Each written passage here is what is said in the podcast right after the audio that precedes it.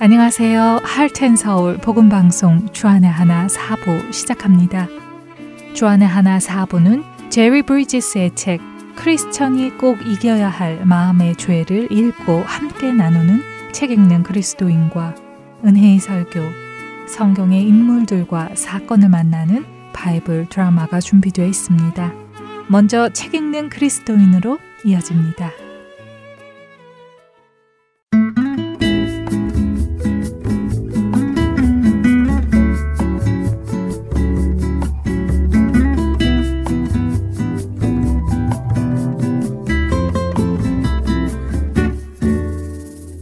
애청자 여러분 안녕하세요. 책 읽는 그리스도인 진행의 최광덕입니다.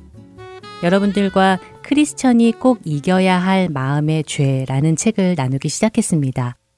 이 책의 작가 제리 브리지스는 독자가 이 책을 통해 정죄감이나 죄책감 얻는 것을 원하는 것은 아닙니다. 우리 성도들이 알게 모르게 짓고 있는 죄가 무엇인지 깨달아서 그 죄를 회개하고 돌이켜서 하나님 앞에 거룩하고 경건한 사람으로 거듭나 살아가기를 원해서 이 책을 썼다고 밝힙니다.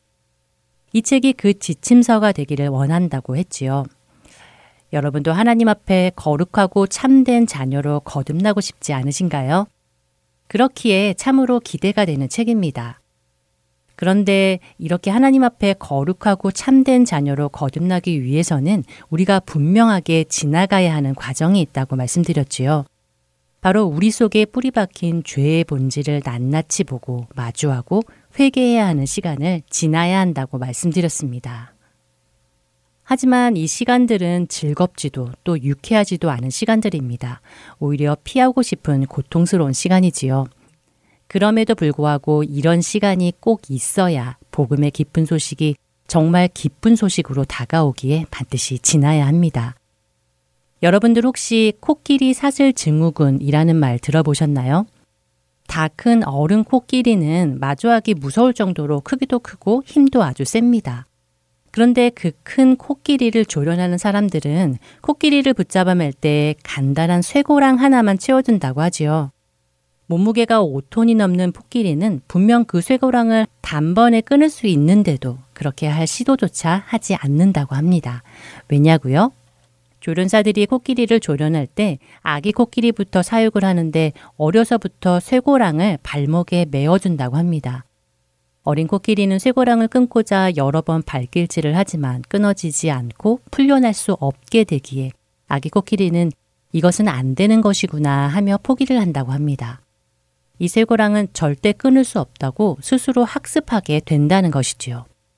그렇게 자라난 코끼리는 자신에게 그 쇠고랑을 얼마든지 뽑아버리거나 끊어버릴 수 있는 힘이 있음에도 불구하고 이것은 안 되는 것이라는 생각에 사로잡혀 스스로 벗어나지 못하는 경우를 두고 코끼리 사슬 증후군이라고 부른다고 합니다. 이런 코끼리를 보면 여러분은 무엇라 말해주고 싶으신가요? 코끼리야, 옛 생각은 하지 마.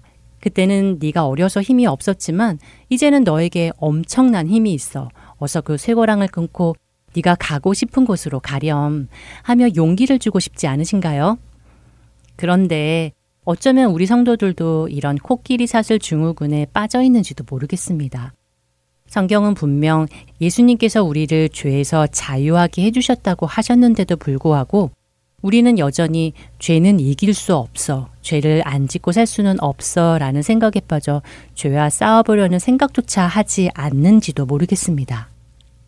성경은 예수님의 죽으심과 부활로 인해 우리가 죄의 권세에서 해방될 수 있다는 것, 죄를 짓지 않는 선택을 할 수 있는 권세와 능력이 있다는 것을 말씀해 주십니다.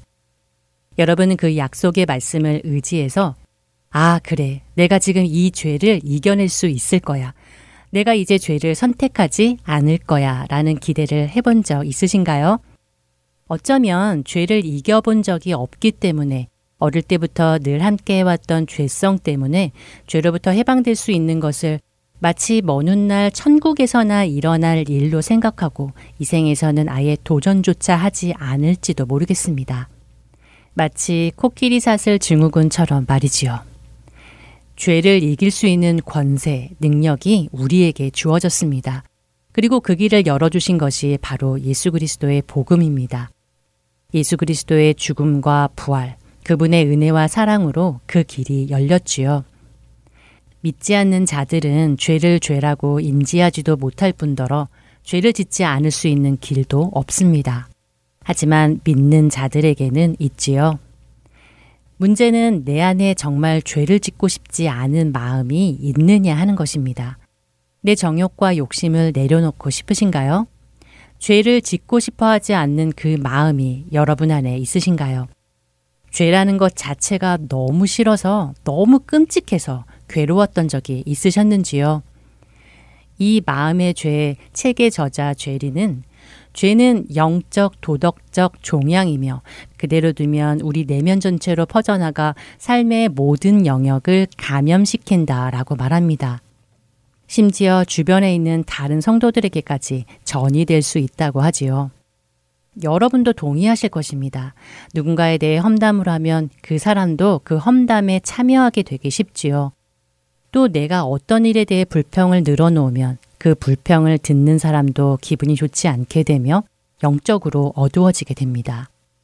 또 옆에서 어떤 죄를 짓게 되면 해도 되나 하는 마음으로 자연스럽게 따라하게 될 때도 있습니다.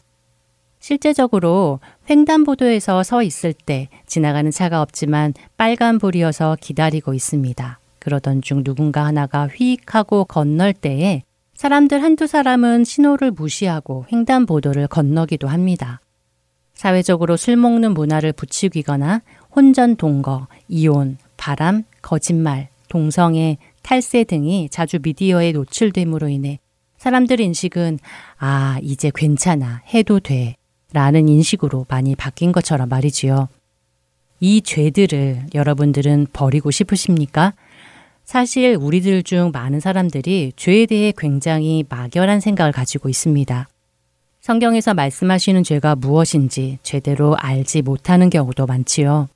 그래서 세상에서의 사회적인 죄를 죄라고 생각하는 경우가 많고 세상에서 죄를 짓지 않는 자신을 향해 자신은 죄가 없다고 하기도 합니다. 그러나 성경이 말씀하시는 죄는 하나님을 반역하는 일입니다. 죄는 우리와 하나님의 사이를 갈라놓았고 우리로 하나님으로부터 멀어지게 한 것이며 내 삶을 갉아먹고 파괴하며 나뿐만 아니라 내 주위의 다른 사람들의 삶까지도 파괴하고 우리 예수님을 고통스러운 십자가에 매단 것입니다. 이 책의 저자 죄리는 이 죄를 조목조목 다루며 성도들이 죄의 두려움을 더 알기를 원했습니다. 그리고 죄의 무서움과 동시에 하나님께서 우리를 용서하셨다는 사실도 깊이 깨닫기를 원했지요. 그는 허물과 죄로 죽었던 너희를 살리셨도다. 그때의 너희는 그 가운데서 행하여 이 세상 풍조를 따르고 공중의 권세 잡은 자를 따랐으니 곧 지금 불순종의 아들들 가운데 역사하는 영이라. 전에는 우리도 다 그 가운데서 우리 육체의 욕심을 따라 지내며 육체와 마음에 원하는 것을 하여 다른 이들과 같이 본질상 진노의 자녀이었더니 극률이 풍성하신 하나님이 우리를 사랑하신 그 큰 사랑을 인하여 허물로 죽은 우리를 그리스도와 함께 살리셨고 또 함께 일으키사 그리스도 예수 안에서 함께 하늘에 앉히시니 에베소서 2장 1절부터 6절까지의 말씀입니다. 주님의 용서와 사랑을 알기 위해서는 죄가 무엇인지 알고 깊이 회개하고 돌이키는 시간을 가져보기를 원합니다. 그중 첫 번째로 죄리는 불경건함을 이야기합니다. 불경건함이라는 말은 경건하지 않다는 말인데요. 왠지 하나님을 믿지 않는 자들을 향할 것 같은 느낌 아닌가요? 그래서 이 말을 들으면 어, 나는 아닌데, 나는 하나님 잘 믿는데 하실 수도 있습니다. 저자 죄리는 이렇게 말합니다. 불경건함이란 일상생활에서 하나님이나 하나님의 뜻, 하나님의 영광, 그리고 자신이 하나님께 의존된 존재라는 사실에 대해 거의 생각하지 않고 사는 것이다 라고요.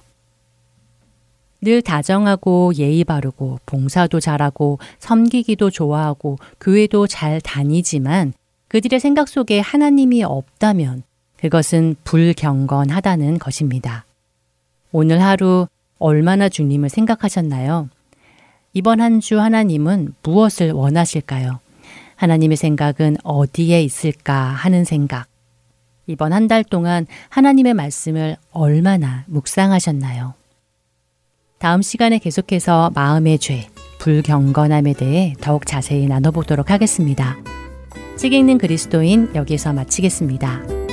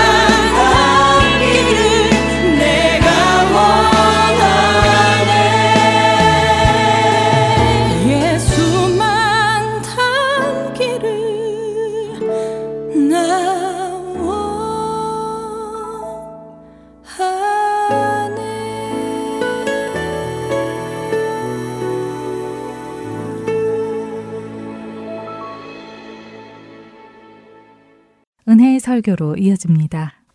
오늘은 이재철 은퇴 목사님께서 사도행전 2장 1절에서 12절을 본문으로 그리스도인의 길이라는 제목의 말씀 전해 주십니다. 은혜의 시간 되시길 바랍니다. 우리말 그리스도인이라고 번역된 헬라어 크리스티아노스는 그리스도를 아는 것이 아니라 그리스도를 쫓는 사람들을 일컫습니다. 이를테면 그리스도의 구원의 은혜를 감사하는 데 머물지 않고 구원받은 그리스도인답게 그리스도의 길을 걸어가는 사람을 의미합니다. 신약 성경 사도행전은 그리스도인의 길을 걸었던 사도들의 행적을 엮은 책입니다. 그러나 사도들이 처음부터 그리스도인의 길을 걸었던 것은 결코 아닙니다. 사도들은 3년 동안 주님으로부터 가르침을 받았습니다. 그러나 가장 결정적인 순간에 12명 가운데에 한 명은 은 30냥과 예수님을 바꾸었습니다. 배신한 거지요. 그리고 나머지 11명은 예수님께서 십자가의 제물로 돌아가시는 그 현장에서 예수님을 버리고 도망가 버렸습니다. 3년 동안 그들의 몸은 예수님 곁에 예수님과 밀착해 있었는데 그들의 마음은 조금도 그리스도인의 길을 걸으려 하지 않았던 것입니다. 그랬던 그들이 그리스도인의 길을 시작할 수 있었던 것은 그들에게 성령님께서 강림하신 이후부터의 일이었습니다. 그리고 오늘의 본문은 사도들에게 그리스도인의 길을 걷기 시작하게 한 출발 지점이 어디였는가를 우리에게 구체적으로 보여주고 있습니다. 1절에서 4절을 다시 보시겠습니다.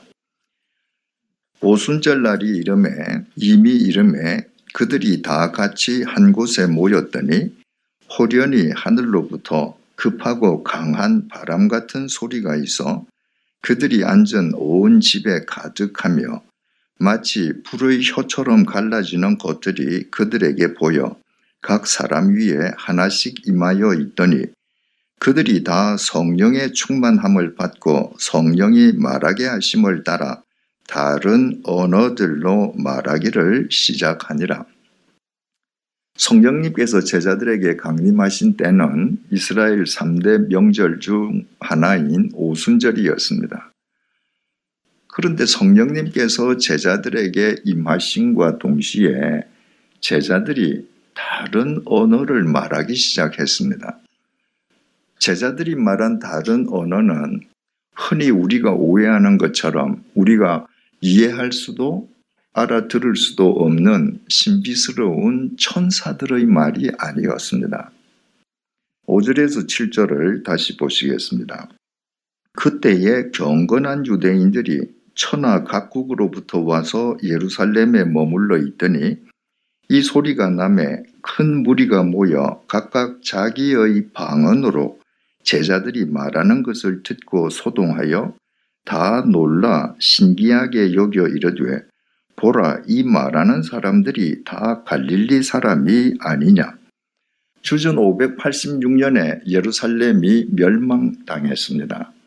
그때 이스라엘 땅을 떠나서 지중해 세계로 흩어져 간 유대인들이 많았습니다. 이를테면 디아스포라 유대인들이었습니다. 그들은 흩어져 간 그 현지에서 살면서 현지의 언어를 사용했습니다. 그리고 거기에서 자식들을 낳았습니다. 그 땅에서 태어난 후손들은 자연스럽게 그 현지어를 자신들의 모국어로 사용한 것입니다. 그들 가운데에 오순절을 맞이해서 예루살렘에서 오순절 명절을 맞기 위해서 예루살렘을 찾아온 사람들이 있었습니다.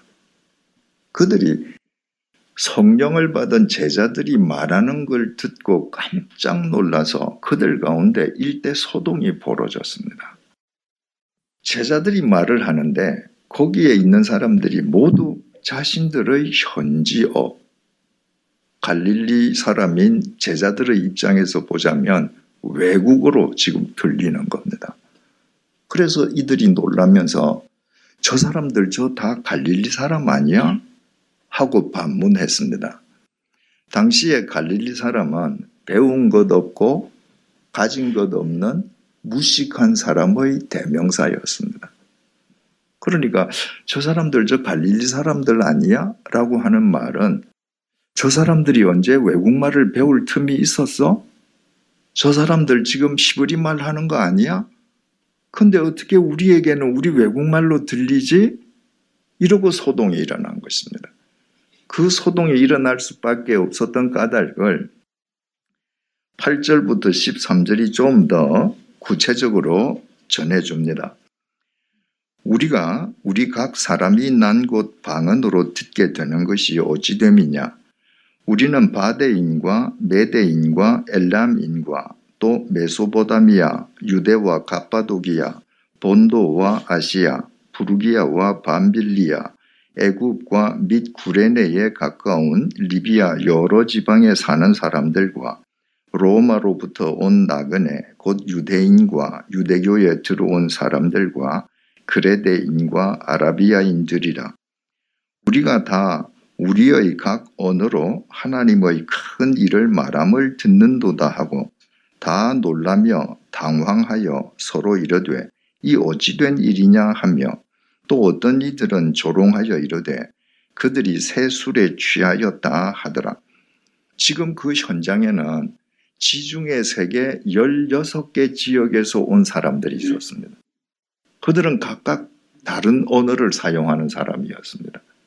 그러니까 그 자리에는 갈릴리 사람들의 입장에서 보자면 16개의 외국어를 사용하는 사람들이 모여 있는 거예요.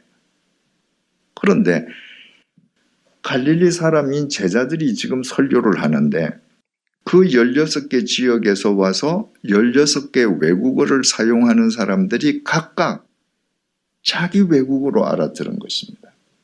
그러니까 소동이 일어날 수밖에. 그래서 도대체 이해할 수도 상상할 수도 없는 그 현실 앞에서 어떤 사람들은 저 사람들 혹시 저 새 술 먹고 취한 거 아니냐 하는 식으로 수군거렸습니다. 설명을 덧붙이자면 뭔가 신비로운 마법의 지금 술을 먹고 저러는 거 아니야? 하는 식으로 수군거린 것입니다. 14절에서 15절입니다.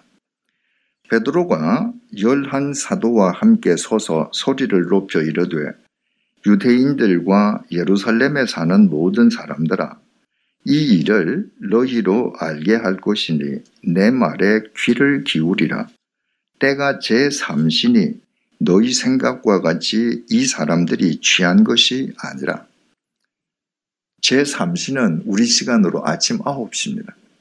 지금 이 본문의 시간이 아침 9시인 거예요. 사람들이 쟤들 저거 이상한 술 먹고 지금 어 저러고 있는 거 아니야? 그러니까 베드로가 여러분 지금 몇 시인지 아십니까? 지금 아침 9시예요.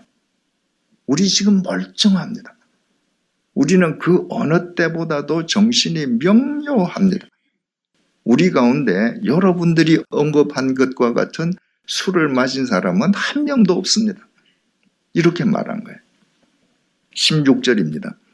이는 곧 선지자 요엘을 통하여 말씀하신 것이니 일러스되 우리가 지금 이렇게 다른 언어를 사용하는 것은 우리가 술을 먹었거나 우리가 무슨 다른 이상한 행동을 하는 것이 아니라 선지자 요엘이 예언했던 것이 우리에게 임했기 때문이다. 선지자 요엘이 성령님이 임하실 것을 예언을 했습니다. 바로 요엘이 예언했던 그 성령님이 우리에게 지금 임했기 때문에 성령님의 역사로 이런 일이 일어난다는 것을 증언한 것입니다. 그러면서 요엘서 2장 28절 이하의 내용을 베드로가 인용을 합니다. 17절에서 21절입니다. 하나님이 말씀하시기를 말세에 내가 내 영을 모든 육체에 부어주리니 너희의 자녀들은 예언할 것이요 너희의 젊은이들은 환상을 보고 너희의 늙은이들은 꿈을 꾸리라. 그때에 내가 내 영을 내 남종과 여종들에게 부어주리니 그들이 예언할 것이요 또 내가 위로 하늘에서는 기사를 아래로 땅에서는 징조를 베풀리니 곧 피와 불과 연기로다. 주의 크고 영화로운 날이 이르기 전에 해가 변하여 어두워지고 달이 변하여 피가 되리라. 누구든지 주의 이름을 부르는 자는 구원을 받으리라 하였느니라. 베드로가 인용한 요엘 선지자의 예언 내용은 성령님이 임하시면 자녀들이 예언을 하고 젊은이들이 환상을 보고 늙은이가 꿈을 꾸고 하늘의 해가 어둠으로 변하고 달이 빛빛으로 변한다는 거예요. 지금 베드로가 그 얘기하는 거예요. 이렇게 요엘 선지자가 예언했던 그 성령이 우리에게 지금 임한 것입니다.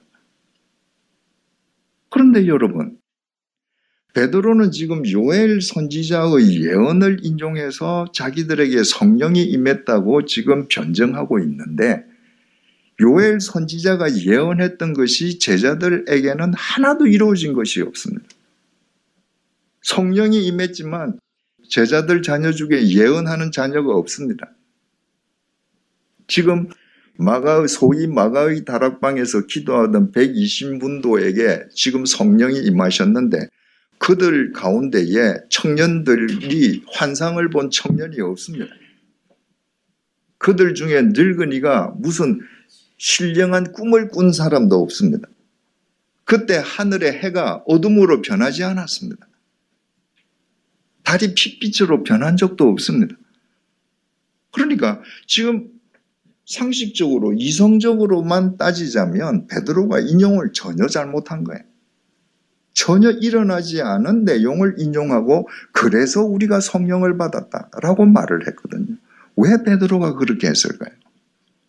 요엘 사도는 성령님께서 임하시면 자녀들이 예언을 하고 젊은이들이 환상을 보고 늙은이가 꿈을 꾸고 해가 어둠이 되고 달이 핏빛으로 변할 것이라고 했는데 우리가 성령을 받음으로 평소에 소통이 전혀 불가능했던 사람들 사이에 소통이 가능한 다른 언어를 사용하게 된 이것이 요엘이 이야기한 것보다 훨씬 더 큰 징조고 증거라고 베드로가 지금 강조한 것입니다.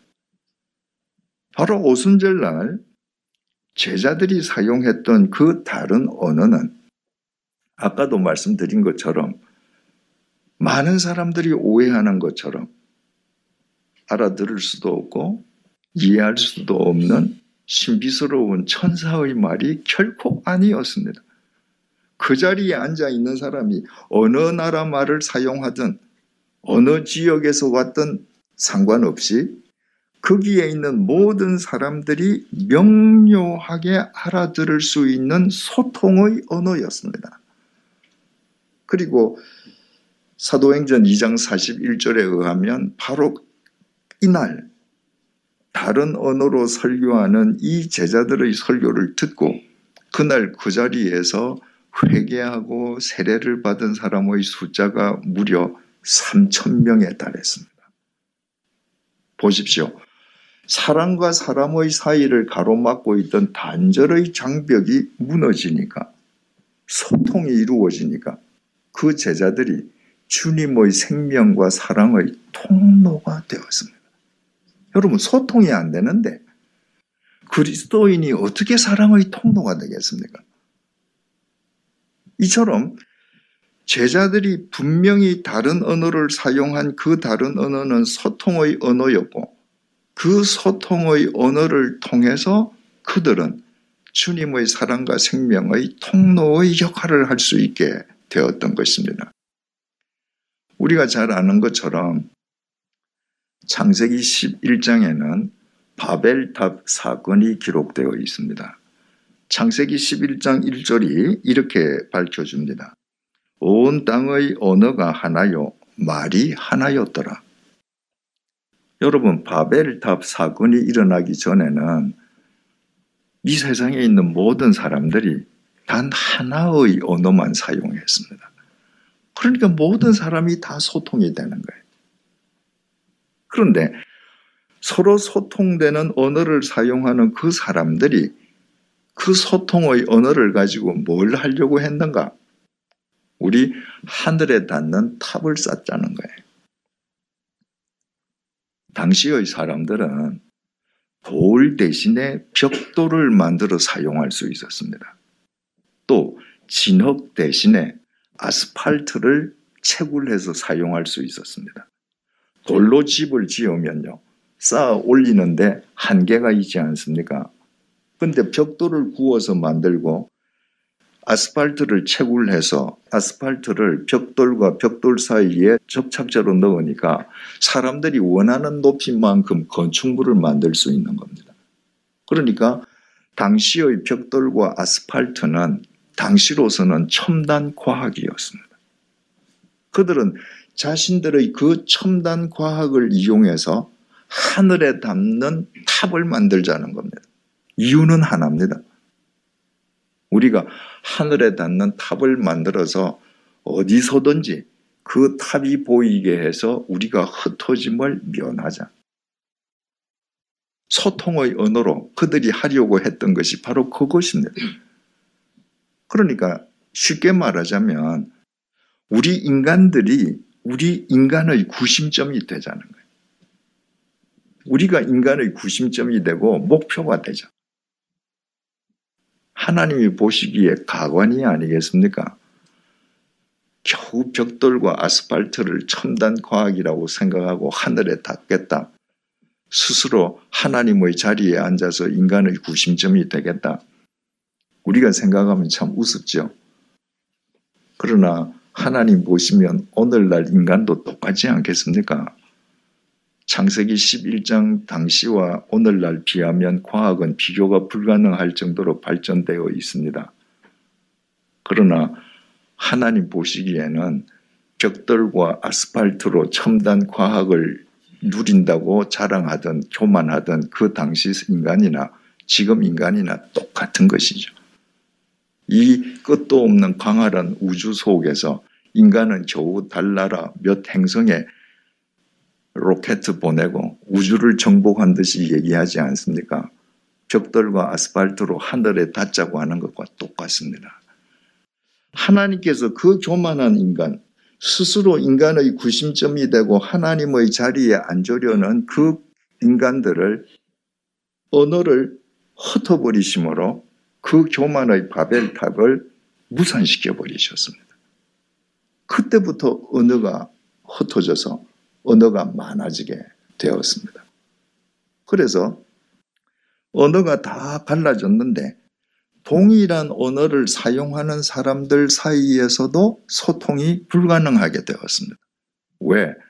인간의 교만은 소통을 가로막는 가장 거대한 장벽이기 때문이에요. 우리가 한국말 사용한다고 다 소통됩니까? 아니잖아요. 우리가 바벨의 마음으로, 바벨의 교만으로 우리가 이야기하는 한 한국말을 하는데도 우리 서로 소통되지 않습니다.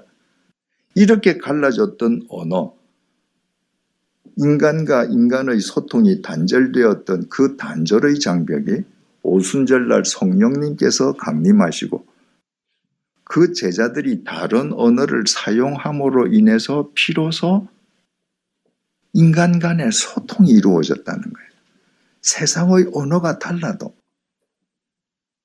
서로 살고 있는 환경이 달라도 서로 다른 지역에 살아도 그 다른 언어를 통해서 마음과 마음이 영과 영이 서로 소통되었다는 것입니다. 그러면 이 다른 언어라는 게 구체적으로 뭔가 우리말 다른 언어라고 번역된 이 말이 헬라어 원문에 글로사라고 기록되어 있습니다. 글로사라고 하는 것은 언어를 뜻하기도 하지만 혀를 의미하기도 합니다. 그러니까 성령님께서 강림하심으로 인해서 인간들이 그동안 사용하던 것과는 다른 언어, 그동안 인간이 가지고 있던 바벨의 교만한 혀와는 다른 혀로 말하기 시작했다는 거예요. 그때 인간 간의 소통이 이루어졌다는 것입니다. 그러면 그 글로사는 구체적으로 어떤 글로사, 누구의 글로사였는가? 1절부터 3절을 다시 보시겠습니다. 오순절 날이 이미 이름에 그들이 다 같이 한 곳에 모였더니 호련히 하늘로부터 급하고 강한 바람 같은 소리가 있어 그들이 앉은 온 집에 가득하며 마치 불의 혀처럼 갈라지는 것들이 그들에게 보여 각 사람 위에 하나씩 임하여 있더니 성령님이 강림하실 때 현상이 급하고 강한 바람 소리가 일어나면서 마치 불의 혀처럼 갈라지는 것들이 제자들에게 임했습니다. 불의 혀처럼 갈라지는 것들. 이 혀가 글로사입니다. 이거를 헬라어 원문을 그대로 더 알기 쉽게 정확하게 번역하면 갈라지는 불처럼 보이는 혀들이 제자들에게 임했다는 것입니다. 갈라지는 불처럼 보이는 혀들이 글로사가 제자들에게 임했다. 누구의 글로사입니까? 주님의 글로사입니다. 제자들에게 주님의 글로사.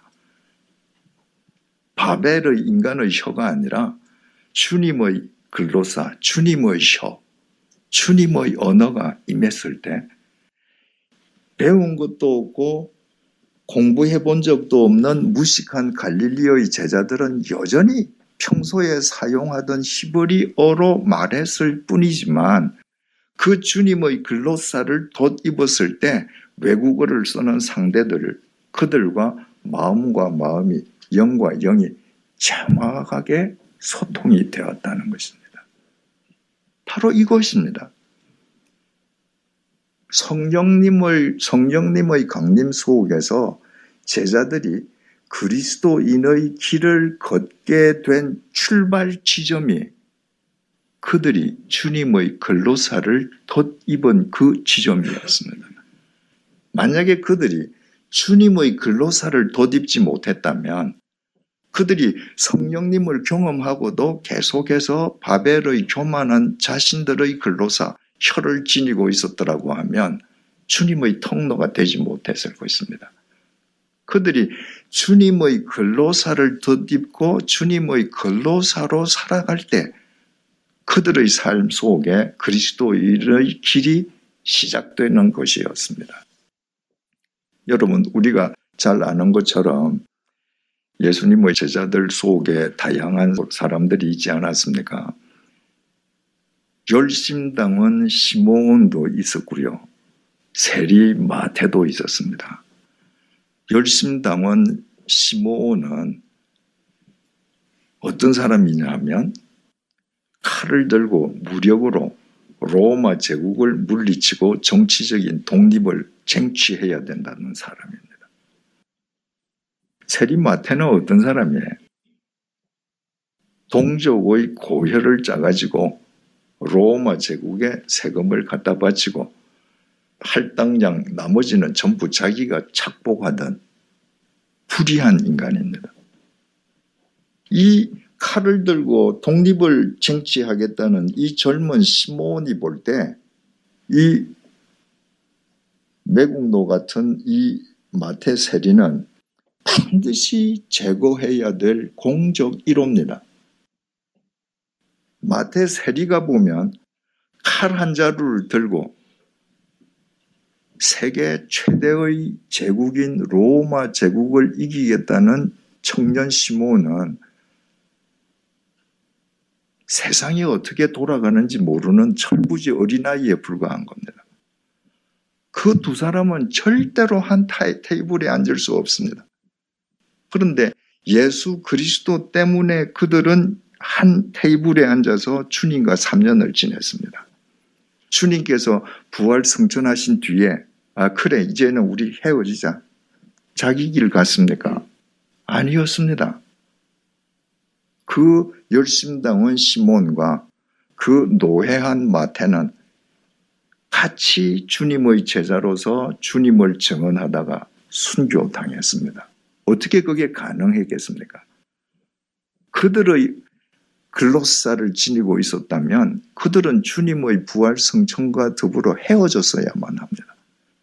그들이 주님의 글로사를 덧입었을 때 서로가 서로에게 주님의 글로사가 되어줄 때 전혀 이질적인 인간이었지만 그들은 주님의 증인으로서 사도로서의 역할을 완수할 수 있었습니다. 여러분, 지중해 세계를 복음화시키고 로마 제국을 복음화시키고 결과적으로 세계 역사의 물줄기를 바꾼 교회는 예루살렘 모 교회가 아니었습니다. 영적으로 보자면 예루살렘에서 떨어진 저 변방의 안티옥 교회였습니다. 어떻게 안티옥 교회가 그 막중한 사명을 감당하는 주님의 통도로 쓰임 받았을까? 아니, 어떻게 주님께서 그 쟁쟁한 예루살렘 모 교회를 제치고 저 변방의 안티옥 교회를 시중의 세계를 복음화시키는 당신의 도구로 사용하셨을까? 사도행전 13장 1절이 이렇게 증언합니다. 그냥 들어보십시오. 안티옥 교회에 선지자들과 교사들이 있으니 곧 바나바와 니게르라 하는 시모온과 구레네 사람 루기오와 분봉왕 헤롯의 젖동생 마나엔과 및 사울이라. 바로 안티옥 교회 지도자 명단. 요즘 우리 용어로 얘기하자면 안티옥 교회 당회원 명단입니다. 거기에 다섯 명이 나와요. 첫 번째 인물은 바나바입니다. 정통 유태인이고 레위 지파 출신입니다. 어디 흠잡을 데가 없습니다. 두 번째 사람은 니게르라 하는 시모온입니다. 라틴어 니게르에서 나온 단어가 니그로입니다. 여러분, 블랙과 니그로는 같은 말이 아닙니다. 영어로 블랙은 흑인을 가리켜요. 니그로는요, 흑인 노예를 일컫습니다. 그러니까 성경이 시몬을 가리키면서 니게르라 하는 시몬 이 말은 니그로였던 시몬 이 말이에요. 시몬은 니그로 노예 출신입니다. 2000년 전에는 철저하게 계급 사회입니다. 그런데 흑인 니그로 노예였던 시몬이 안티옥 교회 당회원이 되어 있습니다. 세 번째 인물은 구레네 사람 루기오예요. 구레네는 지금의 아프리카 리비아인데 이 루기아는 아프리카 리비아 출신이라는 것 이외에 소개할 게 아무것도 없습니다. 보잘 것 없는 사람이죠. 그 사람도 안티옥 교회 당회원입니다. 네 번째가 분봉왕 젖동생 마나엔입니다. 젖동생이라고 하는 헬라어 신트로포스는 한 어머니의 젖을 같이 빤 친동생도 신트로포스, 젖동생이라고 부르고 어릴 때부터 한 동네나 한 학교에서 같이 자라난 중마 고우도 신트로포스라고 합니다.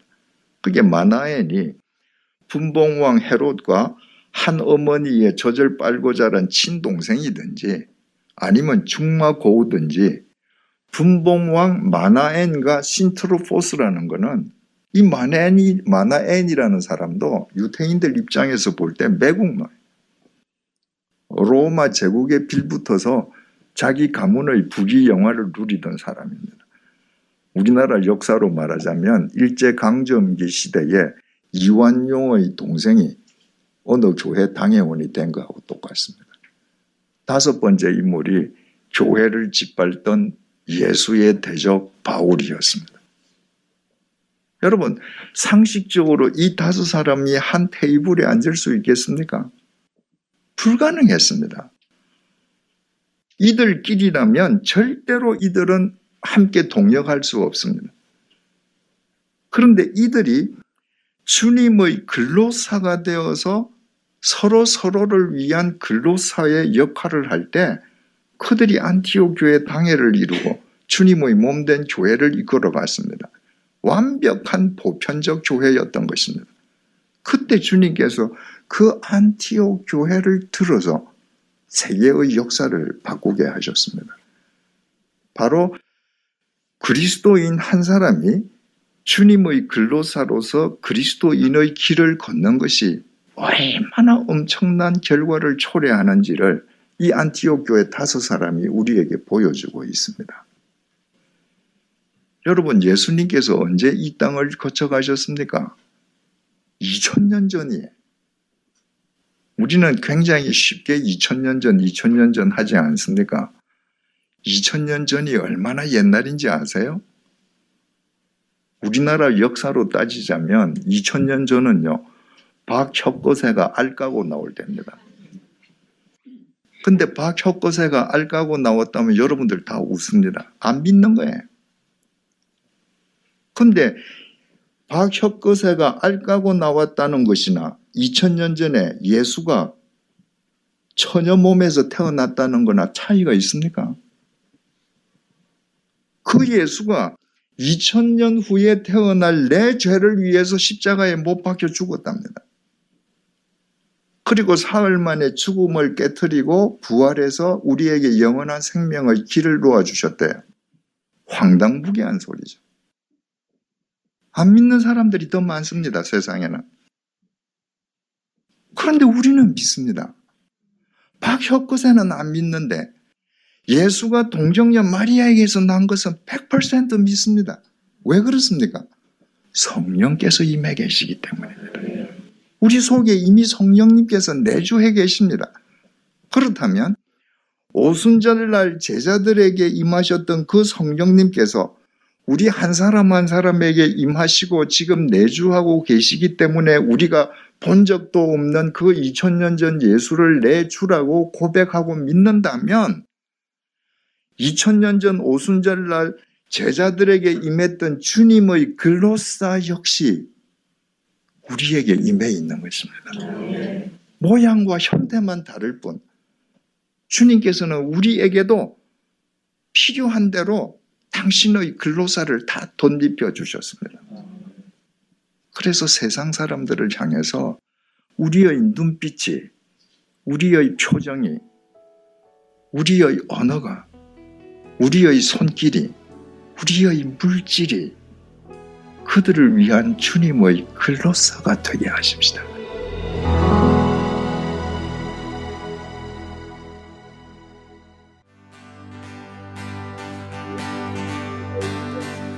길 같은 성령여 간구하는 우리께 지금 강림하셔서 성령 충만 없소서. 주의 재단 우리의 우리 몸과 영혼과 우리 가진 모든 것 지금 바치옵니다. 길 같은 성령여 간구하는 우리께 지금 강림하셔서 성령 충만하소서. 주의 재단 우리의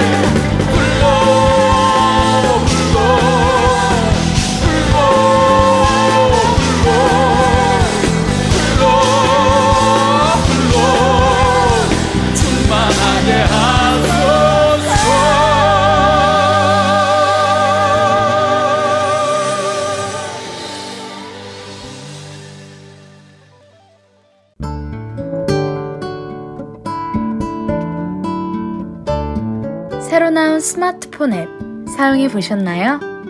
다운로드 기능은 물론이며 원하는 프로그램들만 따로 청취할 수도 있습니다. 그리고 하나 더. 스마트폰 1대1 문의 기능도 있다는 것 아시나요? 방송과 관련된 여러분의 문의 사항을 앱에서 1대1로 직접 문의하실 수 있습니다. 편리한 하트앤서울 스마트폰 앱 사용에 도움이 필요하신 분은 전화번호 602-866-8999로 문의해 주세요.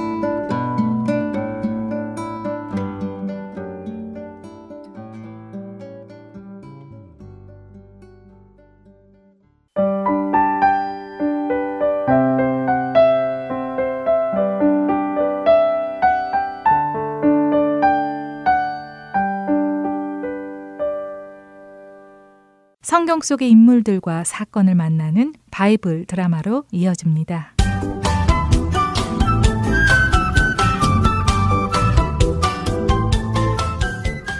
애청자 여러분 안녕하세요. 바이블 드라마 3회 편 진행의 백은규입니다.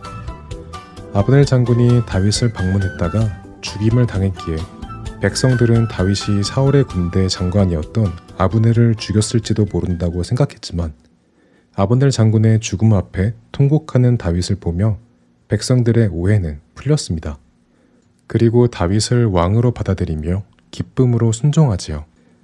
한편 사울에 이어 잠시 동안 왕이 된 사울의 아들 이스보셋도 아브넬 장군이 죽었다는 소식을 듣습니다. 뭐? 뭐시라고? 아브넬 장군이 다윗을 만나러 갔다가 주, 주, 주, 죽임을 당했다고? 아니 이, 이럴 수가. 그럼 이제 누가 나를 지켜준단 말인가? 이, 이런 이제 다윗이 나를 죽이려고 하겠구나. 아이. 아브넬 장군이 죽었다는 소식은 사울을 왕으로 모시고 있던 열 지파 사람들에게는 큰 충격이었습니다. 그들은 모두 두려움에 떨었지요. 이스보셋에게는 아브넬 장군을 도와 군대를 이끌던 두 명의 지휘관이 있었습니다. 그들의 이름은 바하나와 레갑이라는 두 형제였지요. 이들은 아브넬 장군이 죽고 다윗 왕의 힘이 점점 강해지고 있다는 소식을 듣고 나자 스스로 살 길을 생각해냅니다. 레가봐. 네, 형님. 이거 아무래도 낌새가 좋지 않다. 사울왕 집안에 계속 있다가는 우리도 아브넬 장군처럼 죽임을 당하겠어. 그러게 말입니다, 형님. 어, 어떻게 하면 좋죠? 이리 가까이 좀 와봐라. 아무래도 말이다. 우리가 이스보셋을 죽이고 그의 목을 가져다가 다윗 왕에게 드리고 우리는 다윗 왕 편이라는 것을 보여야 할 것 같다. 지난 10년간 그렇게 자신을 못 살게 한 사울 왕의 아들의 목을 가져다 주면 다윗 왕도 속 시원해야 할거 아니겠냐? 그런데요, 형님. 정말 좋은 생각입니다. 쇠뿔도 당김에 빼랬다고 어서 실행에 옮기죠. 이렇게 하여 이스보셋을 지켜야 할 바나와 레갑은 오히려 이스보셋을 죽여 자신들의 목숨을 지키려 하는 악한 행동을 저지릅니다. 이들은 이스보셋의 집을 찾아가지요. 안녕하십니까. 저희 왔습니다. 아, 지휘관들 아니십니까? 어쩐 일로 오셨습니까? 밀을 좀 얻어보려 왔수다. 네, 들어가시지요. 그들은 밀을 가지러 온 척하고는 집 안으로 들어가 침실에서 자고 있는 이스보셋을 봅니다. 마침 잠을 자고 있군. 망설이지 말고 이자를 죽여 다윗 왕에게로 가자. 다윗 왕의 힘이 점점 더 커지니 우리가 그쪽으로 붙어야 한다. 그렇게 그들은 자고 있는 이스보셋을 죽이고 그의 머리를 잘라 다윗에게로 도망쳐 갑니다. 다윗이 있는 헤브론에 도착한 바하나와 레갑 형제는 다윗을 찾습니다. 계십니까? 다윗 왕을 뵈러 온 바하나라는 지휘관입니다. 다윗의 신하들은 바하나와 레갑을 데리고 다윗 왕 앞으로 갑니다. 아, 바하나 장군, 그리고 레갑 장군, 오랜만입니다. 그동안 어떻게 지내셨습니까? 어떻게 지내기는요? 다윗 장군, 아, 아니, 다윗 왕께서 늘 그렇게 사울을 피해 도망 다니시는 동안 제 마음이 너무 슬펐습니다. 사울 그놈은 도대체 왜 그랬는지 아, 참. 맞습니다. 저희는 정말 사울의 명령을 듣고 싶지 않았습니다. 하지만 그래도 이스라엘의 왕이니 할 수 없이 따랐을 뿐이지요. 그렇지만 저희 마음은 늘 다윗 왕을 존경하고 있었음을 알아주십시오. 그래서 말입니다. 저희가 빈손으로 오지 않고 다윗 왕께 조그만 선물을 하나 가지고 왔습니다. 어, 자, 어, 보시지요. 바로 사울의 아들 이스보셋의 머리입니다. 이스보셋을 죽여 그의 머리를 베어온 바하나와 레갑 형제를 본 다윗은 크게 충격을 받았습니다. 아, 아니, 이게 무, 무슨 일이요? 지난번 내가 시글락에 있을 때 어떤 젊은이가 자신이 사울왕을 죽였다며 기쁜 목소리로 나를 찾아온 적이 있어. 그는 내가 사울왕이 죽었다는 소식을 들으면 기뻐할 것이라 생각했소. 그러나 그것은 나를 모르는 자들의 생각이오. 나는 사울왕을 단 한 번도 미워한 적이 없소. 그는 하나님께서 기름 부어 세우신 이스라엘의 왕이기 때문이요. 그래서 난 자신이 사울 왕을 죽였다고 자랑하던 그 젊은이를 심판할 수밖에 없었소. 그런데 내가 기뻐할 줄 알고 아무 죄도 없는 사울 왕의 아들을 죽여 그 목을 가지고 온 자네들에게 내가 어찌해야 하겠소? 오, 오, 오. 다윗의 말에 바하나와 레갑은 두려움에 떨기 시작했습니다. 여봐라, 당장 저 둘의 목을 쳐서 억울하게 죽은 이스보셋의 원수를 갚아주도록 해라. 다윗의 명령이 떨어지자 다윗의 경호병들은 그들을 죽입니다. 죽인 후 그들의 팔다리를 자른 다음 그 시체는 헤브론 묵가에 메어 달아 더 이상 사람들이 쓸데없이 다윗을 위해 사울 왕가의 사람들을 죽이지 못하도록 경고를 했습니다.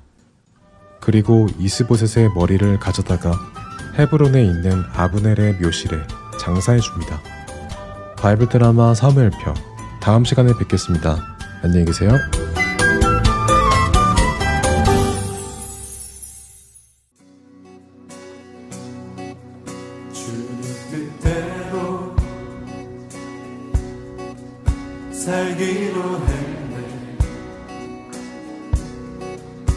주님 뜻대로 살기로 했네. 주님 뜻대로 살기로 했네. 뒤돌아서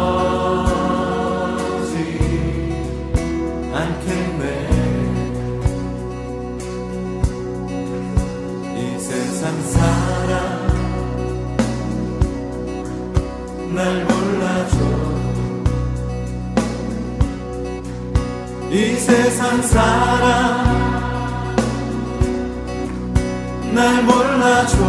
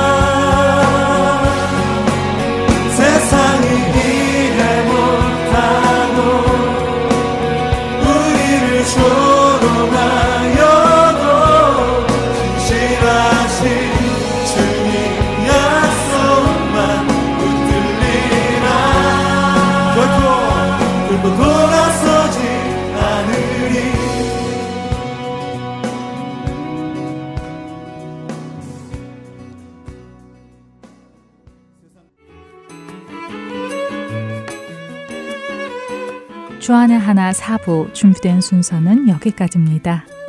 언제나 주 안에서 충만한 은혜와 평강을 누리시길 소망하며 오늘은 여기서 마치겠습니다. 다음 시간까지 안녕히 계세요. 고맙습니다.